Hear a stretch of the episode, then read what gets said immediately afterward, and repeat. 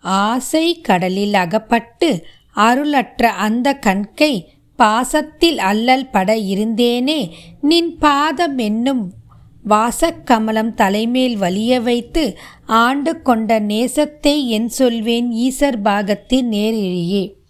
தெய்வங்களும் சித்தர்களும் இது உங்கள் தமிழ் பாட்காஸ்ட். வணக்கம்.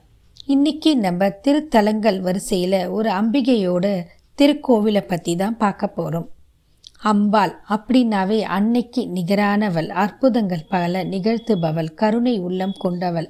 இந்த அன்னையும் அப்படித்தான். இதில் ஒரு முக்கியமான அம்சம் என்னன்னா இந்த அம்பாள் கோவிலுக்கு போய் நம்ம சேவிச்சுட்டு வந்தோன்னா நமக்கு இருக்கிற எல்லா விதமான ஞா வியாதியும் அழிந்து விடும் குறிப்பாக ரொம்ப முக்கியமாக சொல்லணும்னா புற்றுநோயே அழிந்துவிடும் இந்த அன்னையின் அருட்கடாட்சத்தால். அப்படிப்பட்ட ஒரு அன்னையின் திருத்தலத்தை பற்றி தான் இன்னைக்கு பார்க்க போகிறோம் அது எந்த அன்னை அப்படின்னா பாகம் பிரியால் அம்பாள்.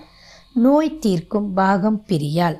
புற்று நோய்க்கு சிகிச்சை பெறுபவர்கள் கண்டிப்பாக இந்த ஆலயத்துக்கு போயிட்டு வந்தாலோ இல்லை அவங்களால போக முடியலனாலோ அவங்கள சார்ந்தவங்க போய் அம்பாலை வேண்டிக்கிட்டு பிரசாதத்தை வாங்கிக்கிட்டு வந்து இவங்களுக்கு கொடுத்தா நிச்சயமாக நோயிலிருந்து விடுபடலாம். அப்படிப்பட்ட ஒரு அற்புதமானவள் தான் பாகம் பிரியாள். புற்றுநோய் சிகிச்சை பெறுபவர்கள் சிவகங்கை மாவட்டம் திருவெற்றியூரில் இருக்கும் பாகம் பிரியால் அம்பாலை வழிபட்டு தீர்க்க ஆயிலை பெறலாம். இந்த அன்னையோட அருட்கடாட்சம் இருந்தால் கண்டிப்பாக தீர்காயுசு தான் அப்படின்னு சொல்கிறாங்க ஆவதி ஆவணி மாதத்தில் ஓண திருநாளுக்கும் இந்த கோவில் வரலாற்றுக்கும் ஒரு சிறப்பான சம்பந்தம் இருக்குது. மகாபலி சக்கரவர்த்தி அப்படின்னு ஒருத்தர் இருந்தார். நம்ம எல்லாருக்குமே தெரியும். அவர் அசுர குலத்தில் பிறந்தாலும் ஒரு மாபெரும் சக்கரவர்த்தியாக திகழ்ந்தார். வீரத்திலும் குடையிலும் சிறந்து விளங்கியவர். குடிமக்கள் அவரை தங்கள் துன்பங்களை நீக்க வல்லவன் என்று பாராட்டி வணங்கிட்டு வந்தாங்க. மூ உலகையும் அவன் வென்றான்.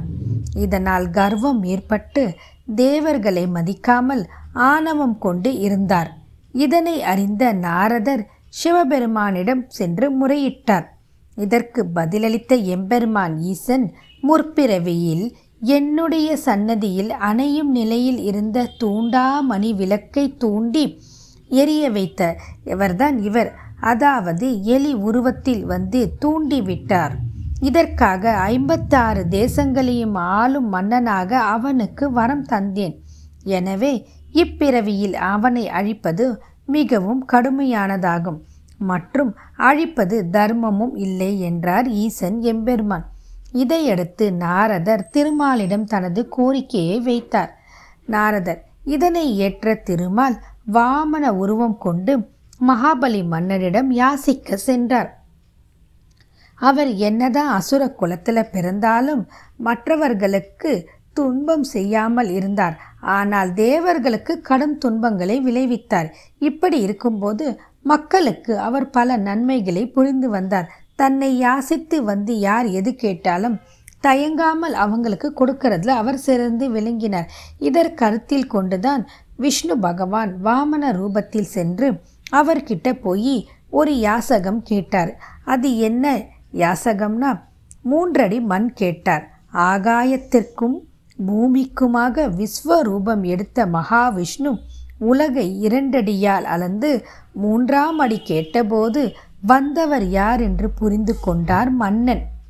மிகவும் பணிவுடன் தன் தலையை காண்பித்தார். இப்பொழுது விஷ்ணு என்ன பண்ணார்னா மகாபலி பிறவி பயனை முடித்து அதல பாதாளத்தில் அமுத்தி மறைத்தார். இதனை அறிந்த தர்ம தேவதை தன் ஒரு மகனை இழந்த துன்பத்தால் துடித்தாள்.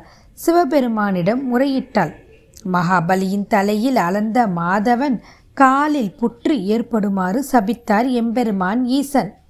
செருக்குற்றவனை அழித்த தனக்கு புற்றால் வேதனை ஏற்பட்டது குறித்து சிவபெருமானிடம் புலம்பினார் மகாவிஷ்ணு.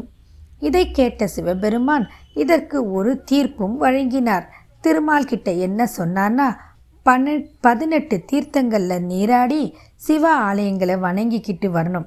ஆடும் யானையும் தரிசித்த இடத்தில் ஆதி ரத்தனேஸ்வரரை தரிசித்து தெற்குள் உள்ள வாசகி தீர்த்தத்தில் நீராட வேண்டும். அதாவது பதினெட்டு தீர்த்தங்களில் நீராடிட்டு சிவாலயங்களை வணங்கணும். அப்பொழுது ஆடும் யானையும் தரிசித்த இடத்தில் ஒரு யானை ஆடும். அந்த இடத்துல இருக்கிற ஆதி ரத்தனேஸ்வரரை வணங்கணும். அதற்கு பிறகு தெற்கில் உள்ள வாசகி தீர்த்தத்தில் நீராட வேண்டும். அப்படி இருக்கும்போது அங்கு உள்ள லிங்கத்தை தழுவி வழிபட்டால் புற்றுநோய் நீங்கும் என்று வழியும் கூறினார். இதன் பிறகு இங்கே வந்தார் விஷ்ணு. இதனாலே இவ்வூர் திருவெற்றியூர் ஆனது. திருவெற்றியூர் வந்த மகாவிஷ்ணு சிவபெருமானை வழிபட செய்தார். புற்று மாயமாய் மறைந்து விட்டது எனவே இங்கு உள்ள சிவபெருமானுக்கு பழம்புற்றுநாதர் என்றும் அம்பாளுக்கு பாகம் பிரியாள் என்றும் பெயர் வழங்கலாயிற்று. எப்பேற்பட்ட வியாதி குறிப்பாக குணப்படுத்த முடியாத புற்றுநோய்க்கு மருந்து தரும் நாயகியாக இருக்கிறாள் இங்கிருக்கும் அன்னை பாகம் பிரியாள். இவளது சன்னதியில் தரும் தீர்த்தத்தை அருந்தினால் புற்றுநோய் தீரும் என்பது நம்பிக்கை. மரண பயத்துடன் இங்கு வருவோர் புத்துணர்வு பெற்று நம்பிக்கையுடன் செல்கின்றனர். இங்கிருக்கிற தல விருட்சமான அரச மரத்தை சுற்றி வந்தால் மகப்பேறு வாய்க்கும் என்பது நம்பிக்கை. இந்த ஊர் மக்கள் தங்கள் தாய் வழி சொத்தை அம்பாளுக்கு உரியதாக கருதி மகள்களுக்கு எழுதி வைக்கிறாங்க. அவ்வூர் அருகில் உள்ள திருவாடனை அப்படின்ற ஊரில் ஆதி ரத்னேஸ்வரர் கோவில் ரொம்ப சிறப்பு வாய்ந்த புகழ்மிக்க கோவில். இந்த கோவில் இப்போ நம்ம பார்க்குற இந்த கோவில் எங்கே இருக்குதுன்னா ராமநாதபுரம் மாவட்டத்தில் உள்ளது திருவெற்றியூர் என்னும் கோவில். காரைக்குடியில் இருந்து தேவக்கோட்டை வழியாகவும் மதுரையில் இருந்து சிவகங்கை வழியாகவும் காளையார் கோயில் வழியாகவும் திருவாடை திருவாடனையை அடையலாம். அங்கிருந்து சுமார் பனிரெண்டு கிலோமீட்டர் தொலைவில் உள்ளது திருவெற்றியூர் என்னும் இந்த அற்புதமான கோவில். சிவகங்கை சவாஸ்தான தேவஸ்தானத்துக்கு உட்பட்ட ஆலயம் இது. இந்த கோவிலுக்கு போய் நாமும் அன்னை பாகம் பிரியாலை வணங்கி வாழ்க்கையில் பிரியாத கணவனோடு செல்வ வளத்தோடு நோய் நின்றி நோய் நொடி இன்றி வாழ வேண்டும் என்று கூறி இத்துடன் இந்த பதிவை நிறைவு செய்கிறேன். மீண்டும் மற்றும் ஒரு பதிவில் சந்திப்போம். வாழ்க வளமுடன்.